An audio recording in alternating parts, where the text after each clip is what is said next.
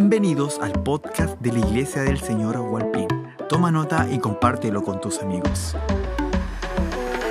Vamos a abrir nuestras Biblias. Hoy día vamos a tener un tema de enseñanza de la palabra del Señor. Sí, con la ayuda del Señor, amados hermanos. Así que hoy día no es una predicación como todos los domingos. Vamos a enseñar y, y el Señor a uno eh, le, le coloca, ¿no es cierto?, una palabra. Y esto vamos a compartir hoy día. Así que vamos a abrir nuestras Biblias en el Mateo capítulo veintidós. Estamos en el mismo sentir con el devocional en Mateo. Mateo representa al Señor Jesucristo como el Rey. ¿Ya? El Rey que nació, el Rey que vine y el Rey que viene también. Usted ve en sus parábolas, en el capítulo veinticuatro, veinticinco, dice, y entonces, ¿no es cierto?, vendrá el, el día del juicio, en el día, ¿no es cierto?, final, y se sentará el Señor en su trono y juzgará, ¿no es cierto?, a los unos y a los otros. Lo presenta como rey. Y apartará a las ovejas de, las, de los cabritos. Son harto parecidos, creo. Yo no soy muy campesino, que digamos, pero eh, son harto. Pero sin embargo, como se comporta una oveja y como se comporta un cabrito, está la diferencia. Dice que las ovejas las dejará a la derecha y los cabritos a la izquierda. Por lo que me han contado, los cabritos son, no tienen reglas. Saltones, juguetones, hacen lo que quieren. Tienen cachitos también, dice acá mi hermano. ¿Ya? Y hartas características. Así que, hermanos, echémonos una miradita en una de esas. Tenemos el color, pero hay ese espíritu dentro ahí, ¿ya? Y no en el Señor. Entonces, abrimos nuestras Biblias, dije, en Mateo capítulo veintidós, el versículo treinta y cuatro. Al treinta y ocho, del treinta y cuatro al treinta y ocho. Todo lo que hacemos, hermanos, eh, es, está relacionado, ¿no es cierto?, con esto que vamos a compartir, y también eh, la vida del creyente, la vida de cada uno de nosotros, eh, tiene una... una forma en la cual yo puedo examinar mi corazón y lo hago frente a la palabra del Señor. Los hermanos acá que son maestros utilizan una herramienta, ¿no es cierto?, muy antigua que se llama el plomo. Que es una cosa bien redondita con un cosito, ¿cierto? Y allá los hermanos saben al tiro. ¿Cuántos años tendrá? ¿Ustedes saben lo que son los maestros? ¿Cuánto tiempo hace que se usa la plomada? Hermano Juan, usted que es maestro igual. Miles de años. Y es tan rústica porque es una, la plomada tiene que ver, ¿no es cierto?, con la ley natural de Dios, con el asunto de gravedad. Se coloca ahí y la gravedad dice si está derecho o algo o está chueco. Esta palabra que yo tengo aquí y la que tiene usted es la plomada. Y hoy día nos vamos a ver si estamos aplomados de acuerdo a esta palabra del Señor. Doy lectura entonces bajo la bendición del Padre, del Hijo y del Espíritu Santo. Versículo treinta y cuatro de Mateo veintidós. Entonces los fariseos, oyendo que había hecho callar a los saduceos, por la buena pregunta que habían hecho acerca de la resurrección, eh, se juntaron a una, dice. Raro que estos estaban juntos, pero se juntaron esta vez. Y uno de ellos, y uno de ellos, intérprete de la ley, le preguntó para tentarle diciendo, maestro, ¿cuál es el gran mandamiento en la ley? Raro, ¿eh?, la pregunta, pero se, sabe, se supone que él tenía que hacerlo porque el Señor también era un, un maestro, era, ¿no es cierto?, eh, un rabino. Tenía que saber esto, pero él lo hace la pregunta. Pero la respuesta es certera, es clara y es bíblica. Dice, amarás al Señor tu Dios con todo tu corazón y con toda tu alma y con toda tu mente. Este, esto me llama mucho la atención, este es el primero y dice, y gran mandamiento. Señor, te damos gracias por la lectura de tu palabra. Vamos a inquirir en ella, Dios mío, Señor, en este momento, y glorifica tu nombre, Señor. Yo, en tu nombre, Señor, obedeciendo lo que usted ha puesto en mi corazón, quiero exponer esta, tu palabra, Señor, pero sin ti nada puedo hacer. Por eso, Señor, me humillo a tu presencia para que sea usted el que hable y usted el que bendiga, Señor, y usted el que haga, Señor Jesucristo, nuestra vida. Muchas gracias en el nombre de Jesús. Amén. Amén. Tomen asiento, amados hermanos. Cuando ponemos entonces el plomo, nos va inmediatamente a decir esto está correcto, esto está chueco. Y si nosotros fuésemos, si nosotros somos, obviamente mis hermanos que trabajan con estas herramientas, nosotros los mecánicos utilizamos otro tipo de herramientas, también precisa, dice, este asunto está desgastado, está malo. Y el cliente siempre me dice a mí, yo lo veo bueno, pero ¿quién es el maestro? ¿Cierto? Y así también los hermanos. Así que a un maestro tiene que usted caerle calladito nomás, porque el maestro sabe. El Señor también nos enseña en su palabra y nos da instrucciones. Todo es una cuestión de amor, amados hermanos. La Biblia comienza, ¿no es cierto?, con un eh, tema de amor y termina con un tema de amor. Comienza con una boda allí, ¿no es cierto?, en el huerto del Edén, cuando Dios le trae al hombre a su mujer, ¿no es cierto?, dice, estos dos serán una sola carne. Es un tema de amor. Y termina el libro de Apocalipsis con una boda también allí, Cristo y su iglesia. Es un tema de amor. Todo lo que hacemos tiene que girar en torno a esto. Dios, ¿no es cierto?, el Padre quiere ser conocido, ¿no es cierto?, por un Padre amoroso. Por eso Jesús dijo este versículo tan eh, predicado muchas veces, porque de tal manera amó Dios al mundo.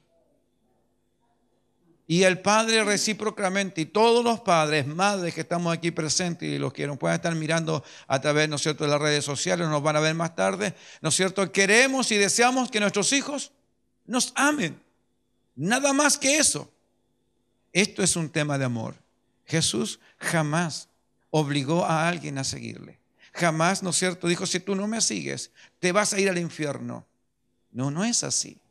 Él, ¿no es cierto?, cuando hablaba con la gente, cuando les decía, les presentaba, dice, como lo decía ayer allí en, en nuestro hermano que compartía en la plaza, ¿no es cierto? Si conocieras el don de Dios y quien te dice, dame de beber, tú le pedirías a Él y Él te daría agua viva. Gloria al Señor. Todo ese es un tema de amor. Y cuando le preguntan al Señor, ¿cuál es el gran mandamiento? Entonces, en la Biblia, el, el, los principales, y Él dice expresamente esto, el principal mandamiento de todos, el más grande, es que nosotros debemos amar al Señor, y nos dice, y abre esta perspectiva de nuestras tres áreas, de todo tu corazón, de toda tu alma y de toda tu mente. Amados hermanos, no sé si fue, con cuál se avanza, Daniel. Aquí vamos a utilizar un poquito, hermanos, eh, algunas imágenes, porque todos aprendemos oyendo y también viendo, ¿ya? Entonces, amarás de todo tu corazón, como dice ahí. Y esto tiene que ver con mis afectos, ¿ya? Todos tenemos afectos, ¿cierto? Todos sabemos qué es lo que es eso. Entonces, cuando Dios nos dice, amarás al Señor de todo tu corazón, tiene que haber con tus afectos, pero no solamente con eso, sino que también dice con toda tu alma. Y esto tiene que ver con la esencia de lo que somos como personas, con la mente, con los afectos, pero también, ¿no es cierto?, como soy, como persona. Y amarás también, ¿no es cierto?, al Señor con toda tu mente. Y esto tiene que ver con, amados hermanos, con el uso que yo hago de mi intelecto, porque Dios, ¿no es cierto?, es un Dios que quiere que se le ame íntegramente, ¿ya? En estas tres cosas. Por eso ahí la respuesta del Señor es, es, es esta. Amarás al Señor tu Dios. La pregunta de hoy, eh, ¿armamos al Señor con, de estas tres áreas? ¿En estas tres áreas de nuestra vida estamos amando al Señor? Con toda el corazón, con mi afecto, cuando yo le adoro, cuando yo voy a su presencia, soy tierno con él, ¿sabes? Siento, y, ¿no es cierto? Y mis afectos principales están con él. Lo amo más que todo, con toda mi alma, con todo, como soy como persona. Si alguien, como dijo una vez un hermano, y, y, y me hicieran una autopsia aquí adentro, diría Jesús. Siempre los pecadores usamos esa expresión, somos como exageramos, ¿eh? No va a pasar eso, pero yo creo que usted entendió. A los primeros discípulos y hermanos los partían para ver si le podían arrancar a Jesús, pero cada vez que moría uno de ellos, más cristianos se levantaban, porque el testimonio de aquellos que amaban al Señor tocaba profundamente los corazones. Bendito sea el nombre. Eso es lo que hoy día necesita este mundo, una iglesia que ame a Jesús, que ame a su Dios, que ame a su Señor. Hay una cosa que debemos de saber, amado hermano, y hay una postura que tenemos que tener muy clara. ¿Qué es lo que vemos ahí? ¿Qué imagen? Ese es el Homo sapiens, parte hombre y parte mono. Se los presento por si algún día no... Hay una postura que tenemos que tener clara, amados hermanos. ¿Quiénes somos? Si creemos que venimos del mono, ¿y no es cierto? Y que evolucionamos, comportémonos como los monos. Haga lo que usted quiera. Yo también. ¿Ya? Pero... si somos seres creados por el Señor, entonces nos corresponde seguir las leyes que Él ha diseñado para nuestro bien. ¿Estamos claros hasta ahí? ¿Ya? Es una, una cosa bien, bien, bien clara ahí. ¿Ya? Entonces... seguimos con la ayuda del Señor, ya que todos nosotros los que estamos aquí sabemos que Dios nos ha creado a nosotros, ¿ya? Y como creador Él y Señor nos ha dado, ¿no es cierto?, una ley para que nosotros vivamos, ¿ya? Y en su ley, ¿no es cierto?, vamos a ver cuatro cosas hoy día, ¿ya? En la ley del Señor, que es la palabra de Dios o los mandamientos de Dios, Nos, nos, se nos dan para enseñarnos cómo debemos comportarnos. Eh, ¿Alguna vez se ha llevado algún mono al colegio? ¿Por qué no se lo lleva? ¿Un mono necesita ir al colegio? ¿Y por qué no? ¿Pero por qué el ser humano tiene que ir al colegio? ¿Por qué nosotros tenemos que ir a un colegio? Buena pregunta, los chiquillos a lo mejor no quieren ir al colegio. Porque como seres humanos que somos, tenemos que educarnos. Educarnos. Y en Cristo el Señor también nosotros tenemos que educarnos. Y Dios nos ha dado su palabra para educarnos e instruirnos. ¿Ya? Para eso está dada la ley de Dios o la palabra de Dios para, ¿no es cierto?, Eh, enseñarnos cómo debemos comportarnos, porque somos su creación, ¿ya? Es lo que usted hace con su hijo, con su hija, todos los días le dice, compórtate de esta, de esta y de esta manera, y no hagas esto y esto otro, pero a su perrito le dice así, a su gatito le dice así, no, porque el gatito no necesita eso, ¿ya? Bendito sea el nombre del Señor. También, que, ¿para qué nos ha dado el Señor su palabra? Para revelarnos el carácter santo de Dios. En la Escritura se menciona, ¿no es cierto?, el carácter de Dios, sobre todo, ¿no es cierto?, su santidad también. Se nos ha dado también, ¿no es cierto?, la palabra de Dios o la ley de Dios para dar orden y sabiduría correcta a nuestras vidas. Y esto vamos a ver hoy día, nos, se nos ha dado la palabra de Dios para aprender cómo amar a Dios y a nuestro prójimo. Hoy día vamos a ver cómo deberíamos amar a Dios. El gran problema de hoy en día, de muchos que profesan la fe, que dicen ser creyentes, es que aman a Dios a su manera, a su forma, o han copiado, ¿no es cierto?, ni siquiera preguntándose, ¿será así? ¿Tendré que ser así, amar a Dios? ¿Ya? Pero, ¿dónde se nos enseña cómo debemos amar a Dios? Es la palabra. A Dios no se le ama de cualquier forma. Esto fue algo chocante para mí cuando yo lo aprendí. Sí, y todo lo que he hecho, y todo lo que me dije, y todo lo que he aprendido, cuando me di cuenta de que no estaba amando a Dios porque no estaba haciendo lo que la palabra de Dios estaba diciendo, fue un golpe bien duro. Pero gracias por recibirlo. ¿Ya? Porque cambió mi manera de ver, ¿no es cierto?, y de servir también al Señor y de amar a Dios. Y ahora yo puedo decir, usted ama a Dios, pero usted lo único que va a pensar es, ah, vine el martes, vine el jueves, vine el domingo, no fui a la campaña, fui aquí, allá, me falté.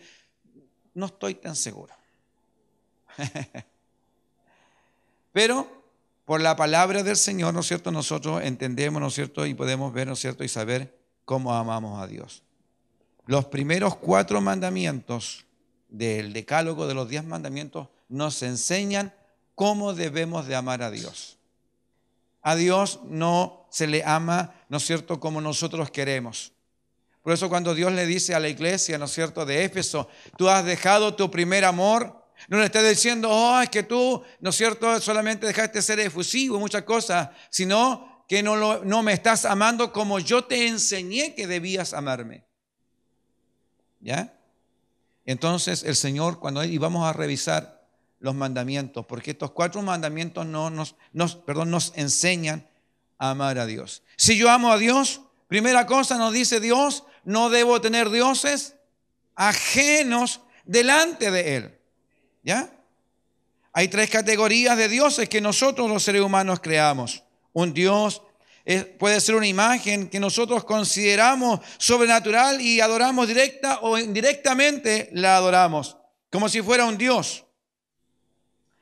Hacemos dioses de las cosas que nos absorben completamente nuestro interés. Tenemos ahí dinero, tenemos propiedades, deporte, sexo. Llegan a tener, ¿no es cierto?, incluso la razón de nuestras vidas. Todo da vuelta ahí. Eso, eso es un Dios. Lo primero tal vez es un Dios externo y que yo podría decir, ah, yo no tengo dioses ajenos, yo adoro y amo a, a Dios nomás, al Señor y nadie más. Jesucristo es mi Señor. Amén, dicen todos, pero ¿sabe? Tal vez usted no adora imágenes, pero sí hay dioses internos dentro del corazón. Y la palabra del Señor dice que en este caso, que usted y yo no estaríamos amando a Dios, porque hay dioses ajenos dentro de nuestro corazón. El ocultismo, la adoración de demonios, ¿ya? Es un, directa o indirectamente, la gente, ¿no es cierto?, llega a servir tres tipos de dioses. Hay gente que todavía, ¿no es cierto?, eh, si quieren... Ahí estábamos los demonios. ¿Mm?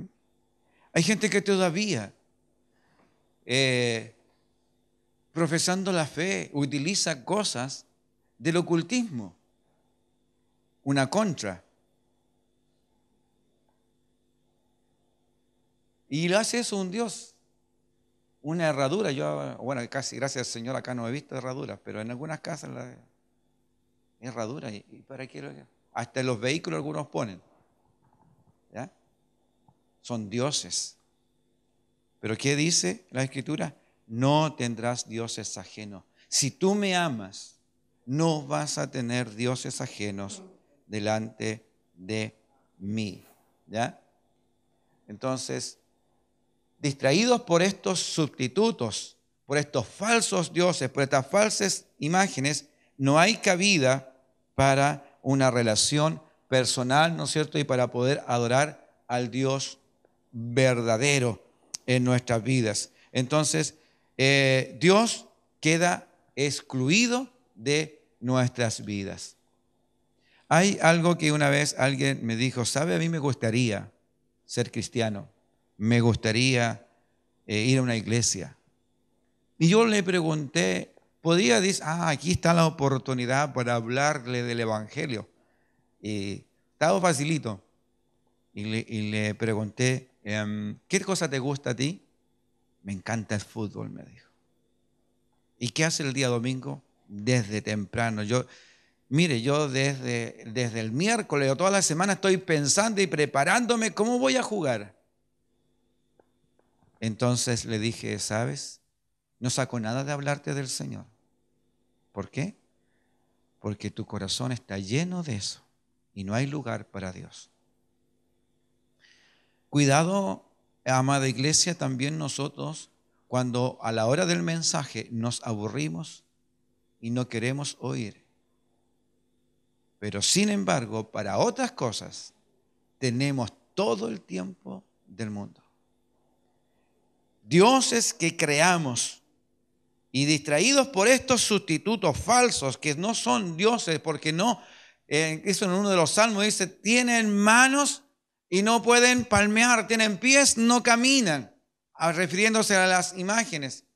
Y aunque estos parecieran tener poder, ¿no es cierto?, como el dinero que tiene poder, ¿no es cierto?, y que Jesús lo mencionó en una de sus predicaciones como el dios Mamón, ¿no es cierto?, ese poder, ¿no es cierto?, es falso. No es como el poder que tiene nuestro Dios, ¿ya? Cuando estos amores indebidos compiten con Dios, el deseo de Dios de tener una íntima relación con nosotros, ¿ya?, es frustrado y lamentablemente somos nosotros los que perdemos. Entonces, este primer mandamiento nos está diciendo, si tú me amas, no debes tener ningún tipo de Dios delante de mí. ¿Se recuerdan una parábola que dijo el Señor que habían sido convidados a una cena? ¿Se recuerdan? ¿Y qué le dijo uno de ellos? Los invitados, tres se excusaron, o sea, más, tres se excusaron, había muchos invitados, pero siempre el Señor menciona como tres, como cosas importantes. He comprado una yunta de, ¿y qué tengo que ir a hacerlos? Trabajo. No puedo ir a la cena. Otro, si no me equivoco, dice, me estoy recién casándome, así que imposible que pueda asistir. ¿Y el otro qué dice? Compré y como me costó tanto, tengo que ir a cuidarla ahora. Falsos dioses, falsos dioses. Y eso es, ¿no es cierto?, eh, comprueba que nuestro amor al Señor no es verdadero. Por eso la Biblia menciona la palabra del Señor. Muchos me van a decir en aquel día, Señor, Señor, yo te amé, yo te amaba, todas estas cosas hice porque yo te amaba. ¿Y qué les va a declarar el Señor? Apártate de mí, hacedor de maldad, porque nunca me habías amado. Y por eso la urgencia tan importante también, vuelvo a reiterar, la iglesia de Éfeso, donde el Señor le dice, amada iglesia, que representa a lo mejor la iglesia primera, que, que estaba con todo ese fervor, pero dice, mira, Estás, te está ocurriendo algo malo, pero muy malo. Estás dejando tu amor, tu primer amor. Porque esto es una cuestión de amor. ¿Ya? Y entonces por, uno puede decir, ¿por qué no tengo más relación personal con el Señor? Porque hay otros dioses que están ahí. ¿Qué hay que hacer con aquellos dioses? Sacarlos. ¿Se acuerdan una historia del pueblo de Israel? Sino que es una, una de las esposas de Jacob, si no me equivoco. ¿Sí? No sé cuál es el nombre, para no ser cupuchento, no, no sé cuál es el nombre, no me acuerdo cuál de las dos, Raquel o Lea. Pero una de ellas trajo los ídolos de su padre. Y algo pasó ahí, ¿cierto? ¿Qué, qué tuvieron que hacer con los ídolos? Y otro hombrecito también, ¿no es cierto?, que salió de Egipto, que también llevó un o fueron a, una, a conquistar algo y tomó un manto, ¿no es cierto?, un, un, otra cosa, y la ira del Señor se encendió. No tendrás dioses ajenos delante de mí. El otro mandamiento nos dice después, no te harás imagen. El segundo mandamiento, no te harás imagen de lo que esté en el arriba,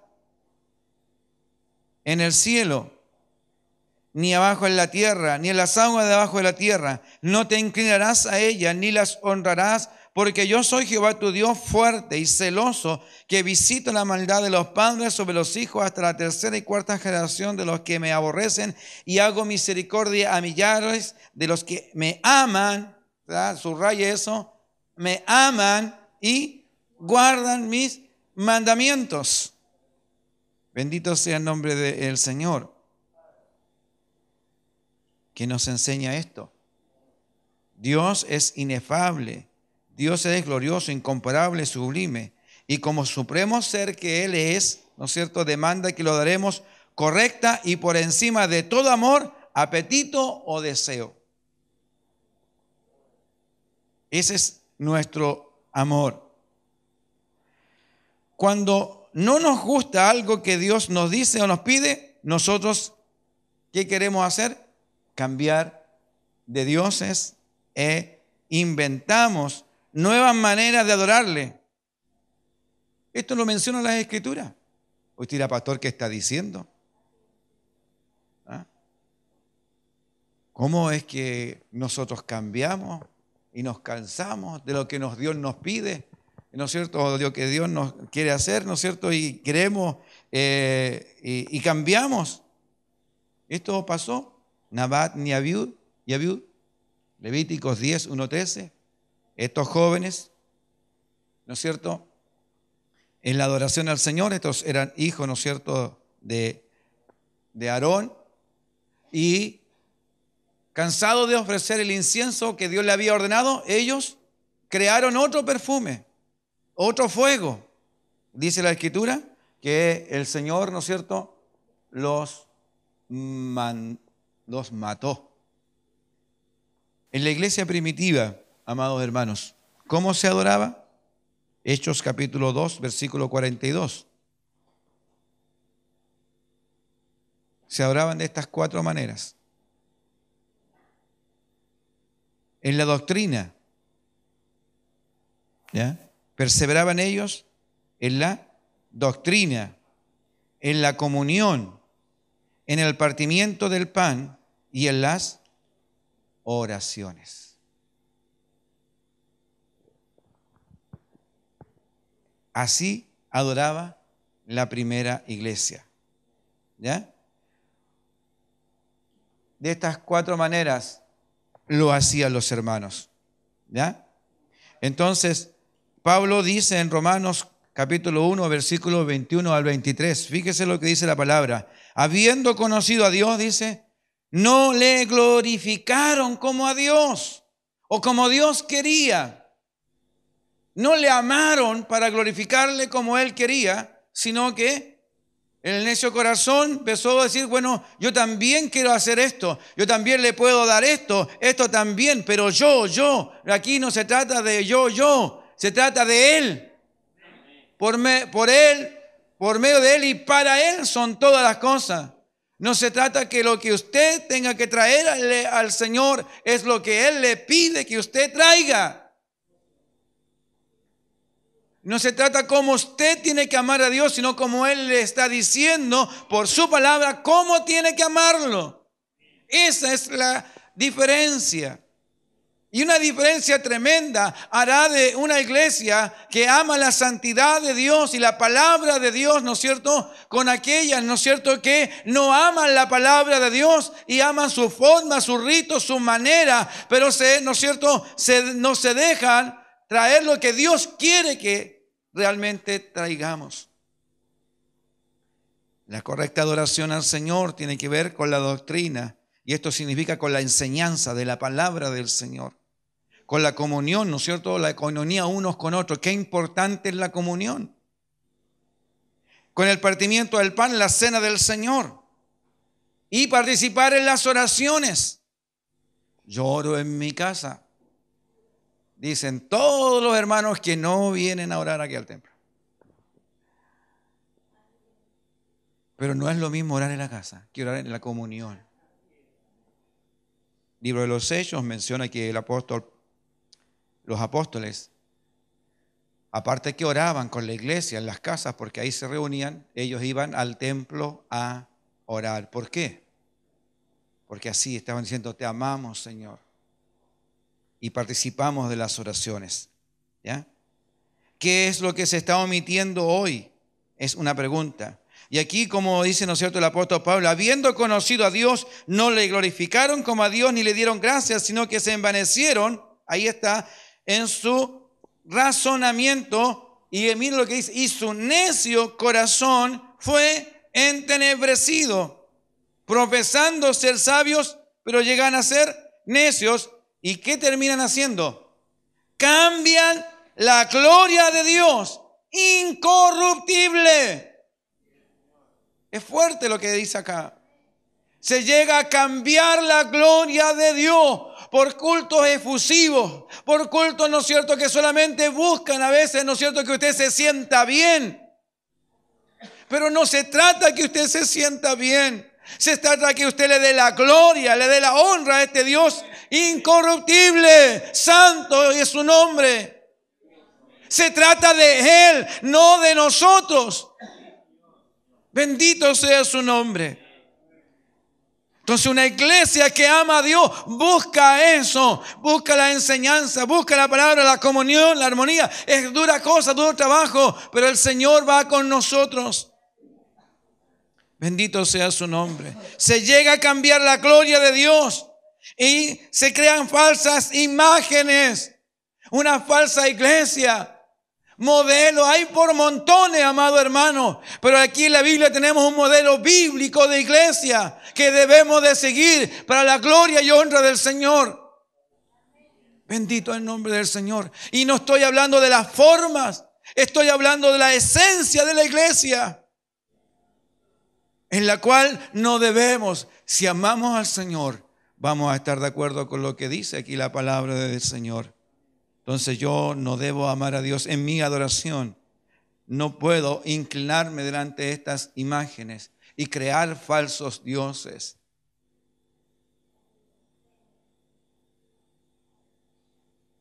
Se crean falsos dioses. Y aún de esta manera, miren lo que voy a decir. El hermano o la hermana tiene una necesidad. Y en vez de ir inmediatamente a las rodillas, a la oración, va donde el profeta, va donde el pastor o va donde el otro, a ver qué le dice el Señor.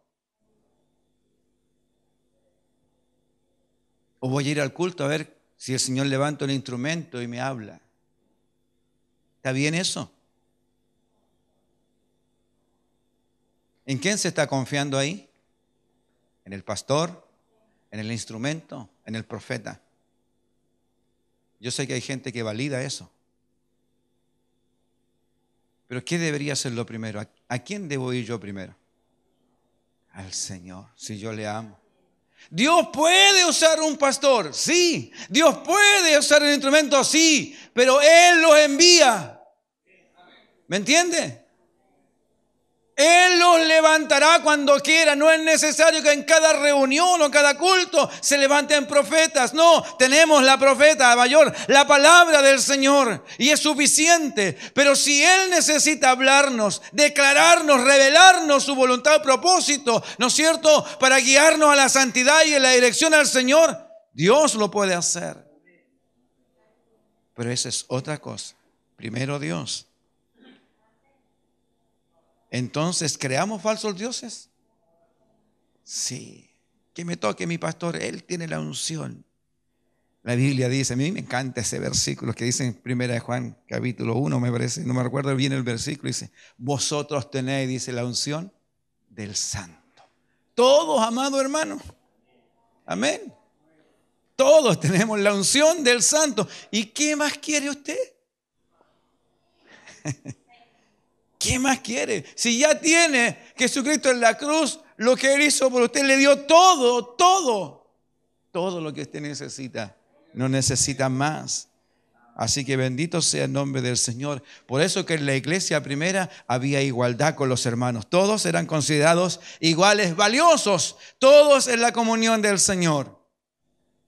Eso cambió después, porque algunos empezaron a ir más arriba y otros más abajo. Pero esa no es la iglesia que Cristo formó. Esa no es la iglesia que Cristo formó. Cuando les enseñó esto a sus apóstoles y les dijo, si alguno quiere ser el primero entre vosotros, será el servidor de todos. Entonces, puesto que servimos lo que amamos, ¿no es cierto?,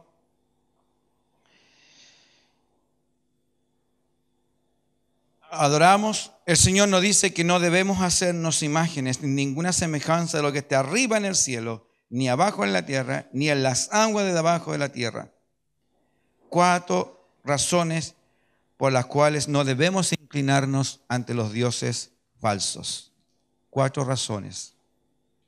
Primero, porque Él es Jehová, nuestro Dios, es un ser supremo y demanda que lo adoremos por encima de todo apetito y deseo. Porque Él es nuestro Dios y no debemos inclinarnos frente a nadie más. ¿Por qué otra cosa más? Porque Él es fuerte. Amén. Aquí decíamos, en el mismo mandamiento decía, no te harás imagen, ¿no es cierto? Para no volver atrás la diapo, ¿no es cierto? No te harás imagen porque Jehová Dios, yo soy fuerte y celoso. Él nos da las razones por las cuales no debemos inclinarnos ante Dios, porque Él es fuerte. Y cuando nosotros reducimos, ¿no es cierto?, eh, a la imagen de Dios, a una imagen de hombre, pierde su omnipotencia.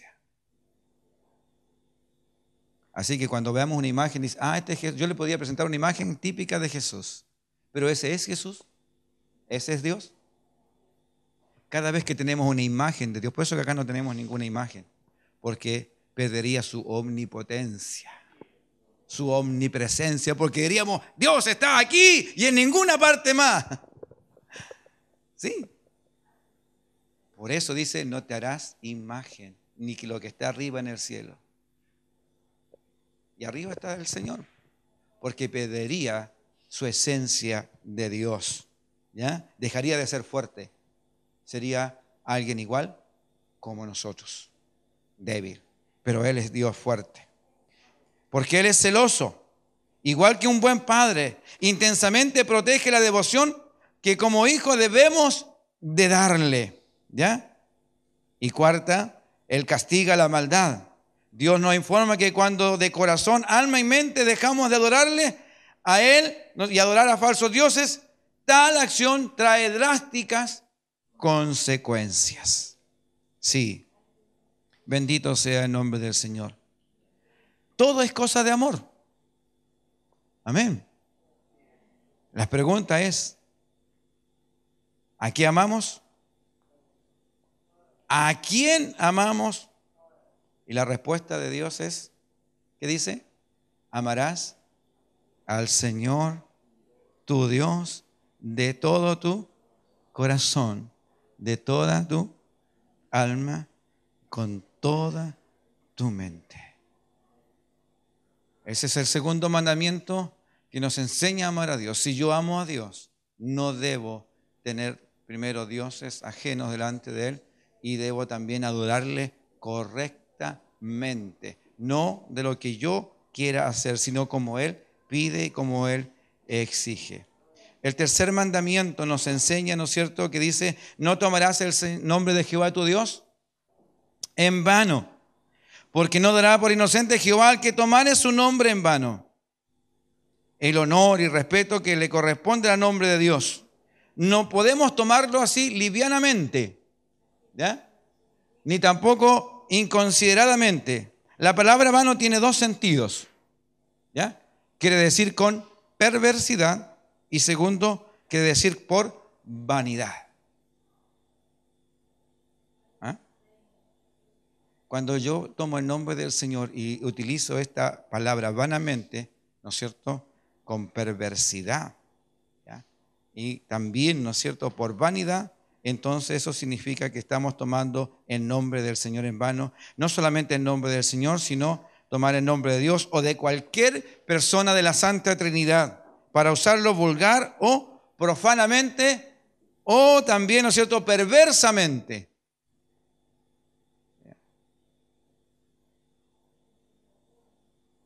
Hay algunos que, padres que toman el nombre del Señor para corregir a su hijo y dicen, no haga esto, porque el Señor Dios te va a castigar.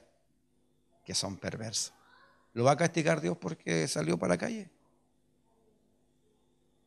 No, pues. Usted tiene que castigarlo.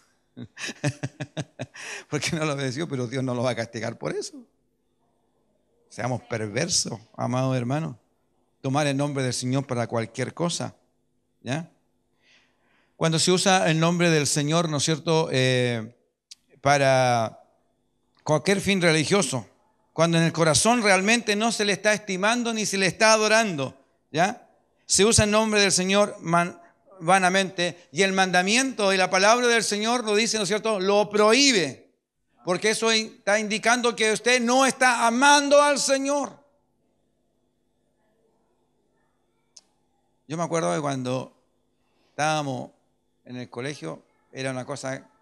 No era bueno lo que hacíamos, pero cuando ya se nos apretaba y teníamos que decir a los juras por tu mamita, oh, mi santa madre, para jugar por ella había que, tenía que ser de verdad, ¿no? ¿Ya? Pero resulta que a veces, ¿no es cierto?, Dios es testigo, dicen algunos, que yo no he hecho nada malo. Uy, uy, uy. Y a veces no es así, amados hermanos. Se toma vanamente el nombre del Señor, ¿ya?, vanamente, ¿ya? Por eso es importante ver si realmente amamos y estamos amando al Señor. El nombre del oso divino. Nosotros usamos el nombre del Señor, ¿no es cierto?, cuando predicamos, cuando oramos, cuando enseñamos, cuando meditamos, cuando testificamos, cuando nos encontramos enfermos, en pruebas, en dificultades. Usamos el nombre del Señor. Lo que Dios pide es que usemos ese nombre, ¿no es cierto?, tan sagrado, de forma, no de forma inconsciente ni liviana, sino, ¿no es cierto?, lo tengamos siempre en muy alto lugar, ¿no es cierto?, no vanamente. Había una diapositiva, parece que me pasé aquí atrás. No, la saqué, parece. Ahí está eso. Algunos ejemplos de que la gente toma el nombre del Señor en vano, cuando se dice de esta manera, o en blasfemias, estas expresiones. Expresiones como, Dios mío, y a veces, no sé, pues cuando, no sé, llueve, Dios mío, ¿por qué llueve tanto? ¿Estaba pensando en adorar el nombre del Señor cuando lo dijo? ¿O se le salió nomás? La costumbre. O Jesús, o Dios, Cristo mío, o en inglés, oh my God. ¿Ya? Eso es tomar el nombre del Señor en vano, amados hermanos. Y el mandamiento lo prohíbe. Seguramente no tendremos la intención de hacerlo, pero lo estamos haciendo. Pero ¿qué dice la palabra del Señor? Que Jehová no dará por y inocente al que tome su nombre en vano. Así que si yo amo al Señor, debo de saber refrenar mi lengua y, ¿no es cierto?, y poder, ¿no es cierto?, eh, eh, usar el nombre del Señor, ¿no es cierto?, en la manera en la cual Él solamente nos está pidiendo.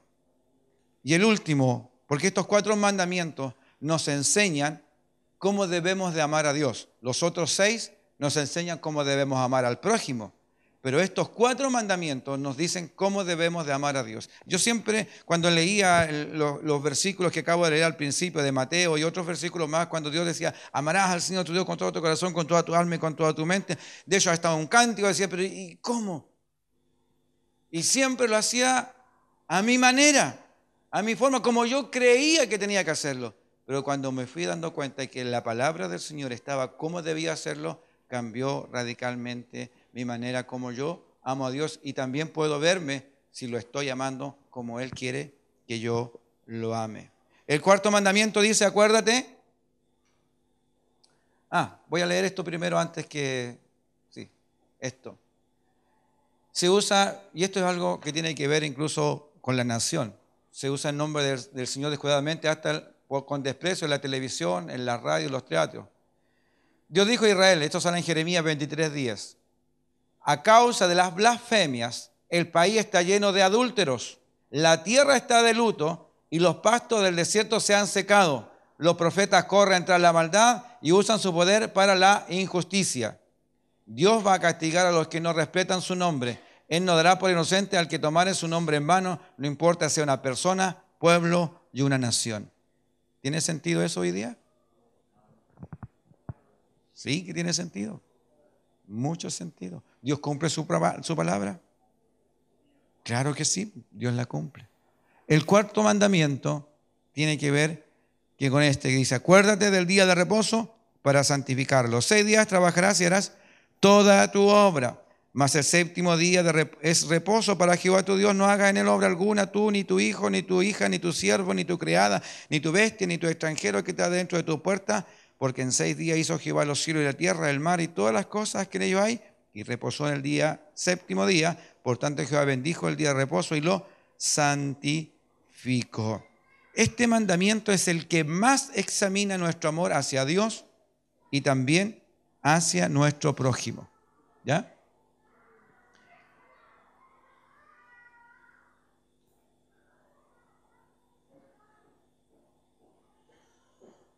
Hacia la familia y hacia el mundo también que nos rodea. ¿Ya? La pregunta es, ¿qué lugar... ¿Qué lugar tiene Dios en tu vida? ¿Mm?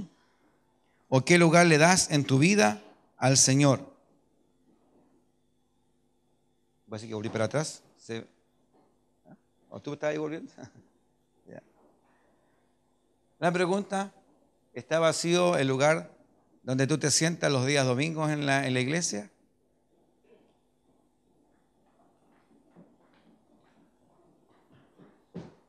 ¿Qué lugar en nuestra vida le damos a Dios? La pregunta. La pregunta no es si adoramos en sábado o en domingo. La pregunta es, ¿no es cierto?, ¿cuánto y cuándo adoras tú a Dios? Salmo ciento veintidós, uno dice, yo me alegré con los que me decían, a la casa de Jehová iremos. Este mandamiento examina nuestro amor hacia el Señor, ¿ya? O nuestro amor hacia el mundo y las cosas que están en el mundo. ¿Por qué? ¿Ya? Porque nosotros a veces amamos estas cosas. Por ejemplo, si usted es una persona que le gustan los autos y le gustan las carreras de los autos, ¿qué día se hacen las carreras del auto? Día domingo. A mí me gustan las carreras de los autos, pero no las puedo ver. Porque justamente es el día domingo. ¿Ya? ¿Ya? Entonces, el deporte, ¿qué día se hace? ¿Ya? Entonces, este amor, este mandamiento examina nuestro amor, ¿no es cierto?, hacia, hacia estas cosas, todas aquellas cosas. ¿Para qué trabajamos? ¿Ya?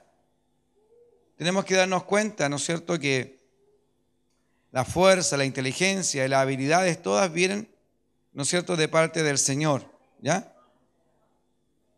Y usamos el trabajo, hermanos, hermanos, como medio por el cual el mundo vea en Dios y nosotros, o utilizamos el trabajo solamente para ganar dinero. La idea es que a través de nuestro trabajo, el mundo vea que nosotros amamos a Dios. A través de tu familia, la gente tendrá que decir que tú amas a Dios. A través de cómo nos comportamos, ¿ya? Por eso le decía la otra vez a mis hermanos, que aquí la mayoría, ¿no es cierto?, algunos sacan papas, ¿no es cierto? ¿Cómo llenan los sacos ustedes? Así como a la brutanteque nomás, no importa.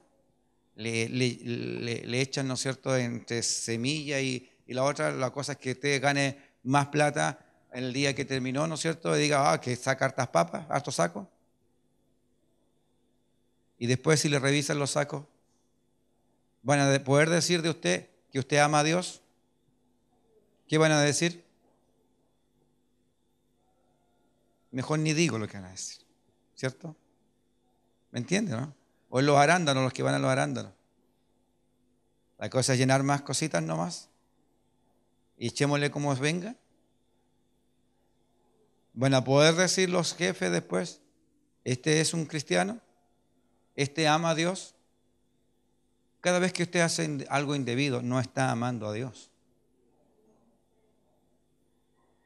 Jesús, cuando le preguntan, ¿cuál es el gran mandamiento? Y él responde, dice, el principal y grande mandamiento es amar a Dios con toda el alma, con toda la fuerza, con toda la mente. Bendito sea el nombre del Señor. Entonces, no tenemos que colocarnos una camiseta diciendo, yo amo a Dios, y atrás igual acá. O andar gritando en la calle, mi amor hacia el Señor. Mira cuánto amo al Señor. Mira lo que he dejado. No, la Biblia dice, por sus frutos lo conoceréis. Pues no se recoge, ¿no es cierto?, uva de los abrojos. No se recogen aquello, ¿no es cierto? No vamos, como se dice acá en el campo, no se le pueden pedir peras al olmo, que no les va a dar. Entonces, nuestro amor hacia el Señor no tiene que solamente, por eso que en Santiago dice, el que dice que ama a Dios y ve a su hermano tener necesidad, porque la gente dice, y toda la vida ha habido, ¿no es cierto?, en medio de, la, de las eh, congregaciones o grupos cristianos, gente que dice que ama a Dios, pero en la práctica no lo ama. Y tiene un Dios pequeño, un Dios chico, un Dios que es, ¿no es cierto?, permeable, que es, ¿no es cierto?, el día que está enfermo lo busca, el día, ¿no es cierto?, que tiene problemas lo busca, pero no lo ama cuando está, ¿no es cierto?, alegre ni contento. Entonces nosotros debemos amar a nuestro Dios, el Dios de la Biblia. Les informo, por si acaso se ha olvidado, el Dios de la Biblia es el mismo de ayer, de hoy y por todos los siglos, y siempre ha pedido que su iglesia o su pueblo le ame con todo su corazón, con toda alma y con toda la mente. Y seguirá siendo así, aunque vengan mil generaciones más. Y será pidiendo al Señor lo mismo. Y esto a mí me encanta de Dios, porque Dios es inmutable, es una de sus características. Y Él, ¿no es cierto?, pide exactamente lo mismo siempre. No ha cambiado de opinión.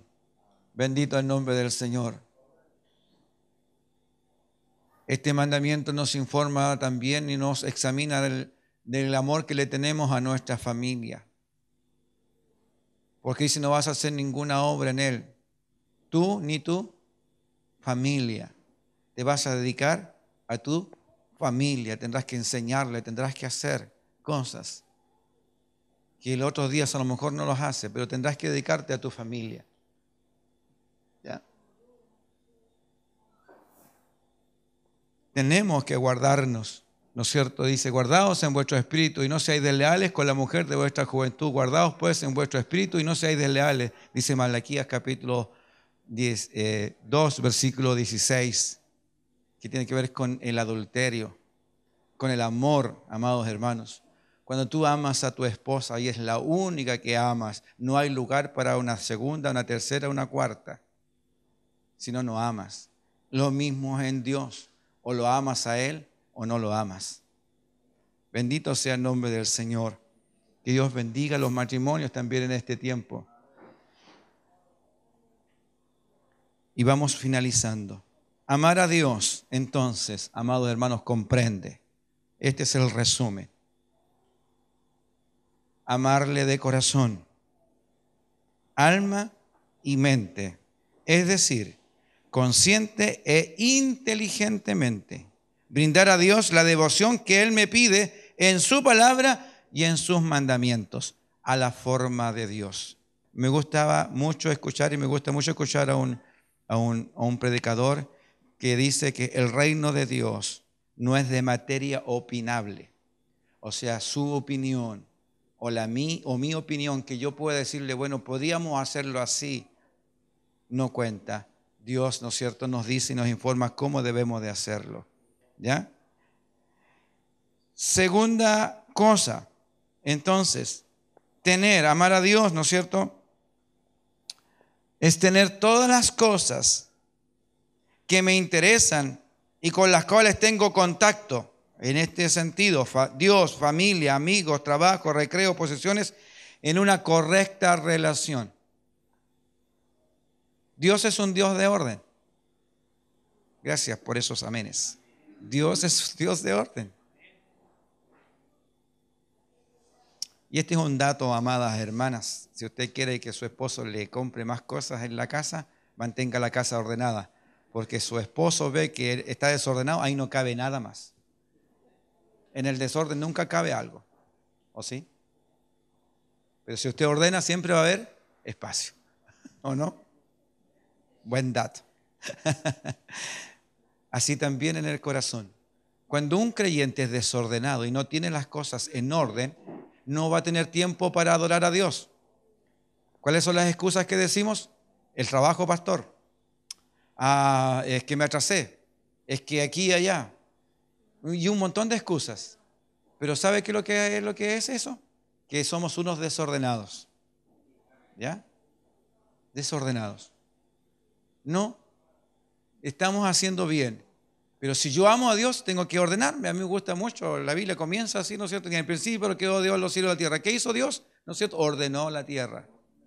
Ordenó todo tan perfectamente y al final puso al ser humano, al hombre ahí en medio. Todo funcionaba en toda la ecología, los astros, las estrellas, todo lo que hasta el día de hoy vemos para que el mundo se desarrolle y se haya poblado este mundo hasta este día, fue obra de nuestro Señor y Creador.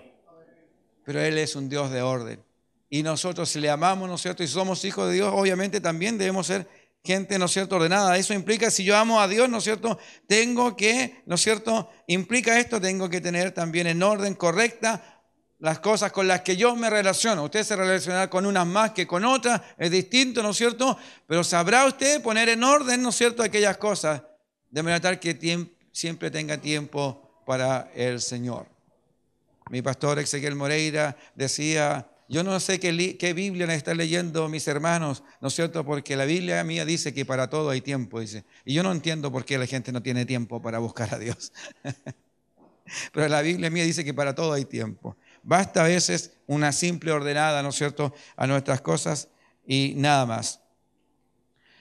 Cuidar mi vida y mi corazón, amar a Dios. Cuidar mi vida y mi corazón de manera que el obedecer los requisitos divinos me dé gozo y satisfacción.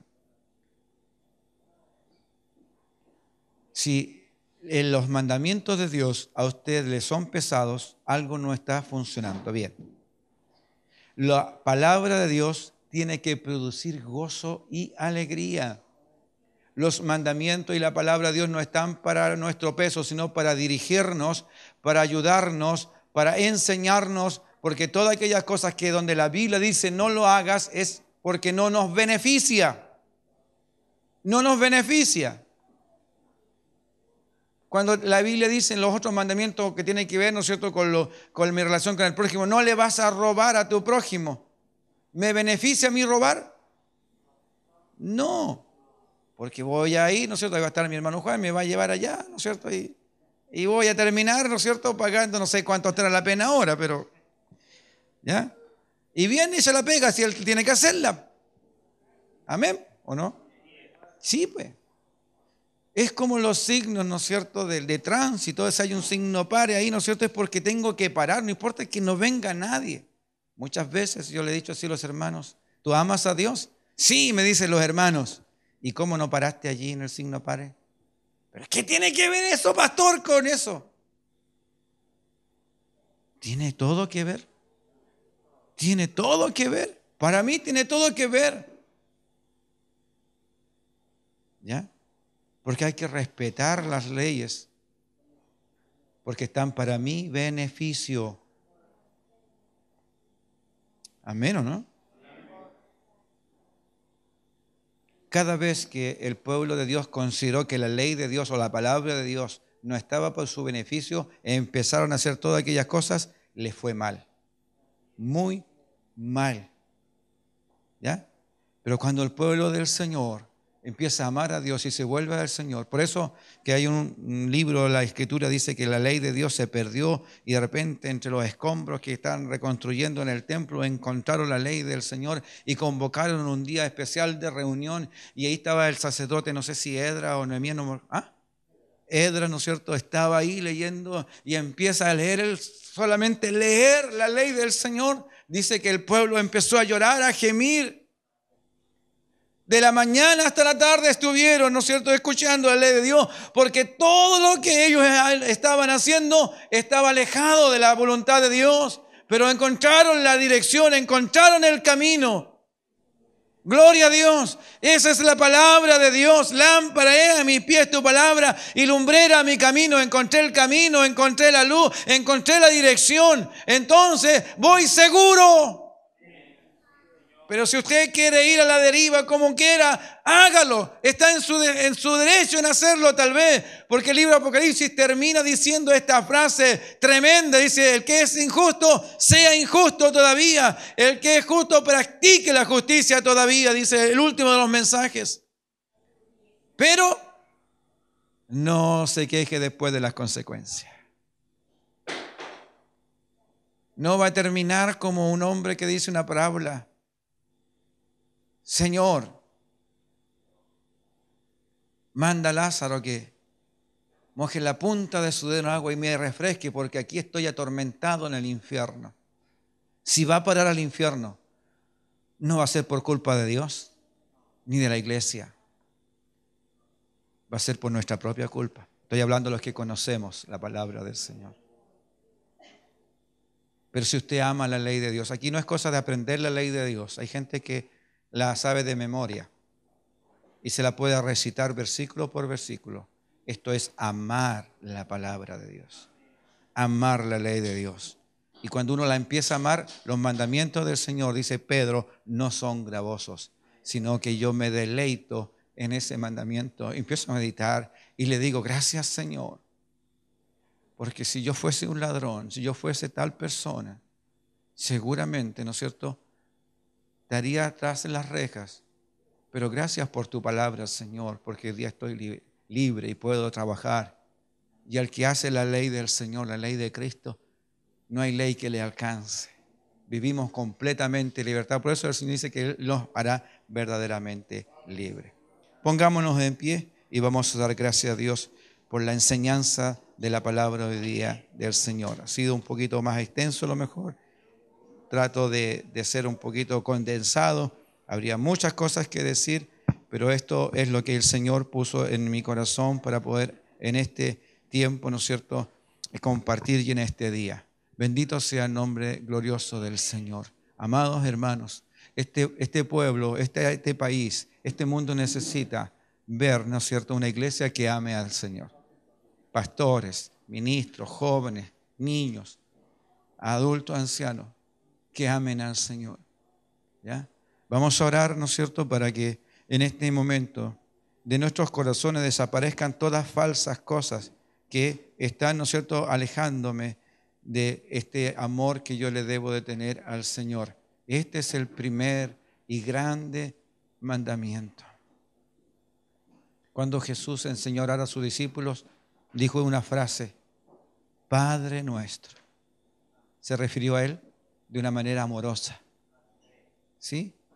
Fue a la cruz por amor. A usted, a mí, a todos los que nos están escuchando en este momento. Por eso que los creyentes primero y los aún en este tiempo, muchos dejan familias, hogares, dejan la, la vieja manera de vivir porque aman al Señor. No te avergüence usted. Y decir, ¿por qué no usted no va a las carreras? ¿Por qué usted? Usted va a decir, es que la Biblia me lo prohíbe. No, no diga eso. Diga, porque amo al Señor. Yo lo amo. Por eso no hago eso. Como lo dijo José, acuéstate conmigo, le dijo, ¿no es cierto?, a esa mujer. y le ofreció todo. Pero él dijo, yo pecaría contra Dios porque lo amo, y arrancó. Bendito sea el nombre del Señor. Y a los que honran al Señor, Dios le honra. Dios le honra. Bendito sea el nombre del Señor. Gracias por escuchar hasta el final. Te esperamos la próxima semana.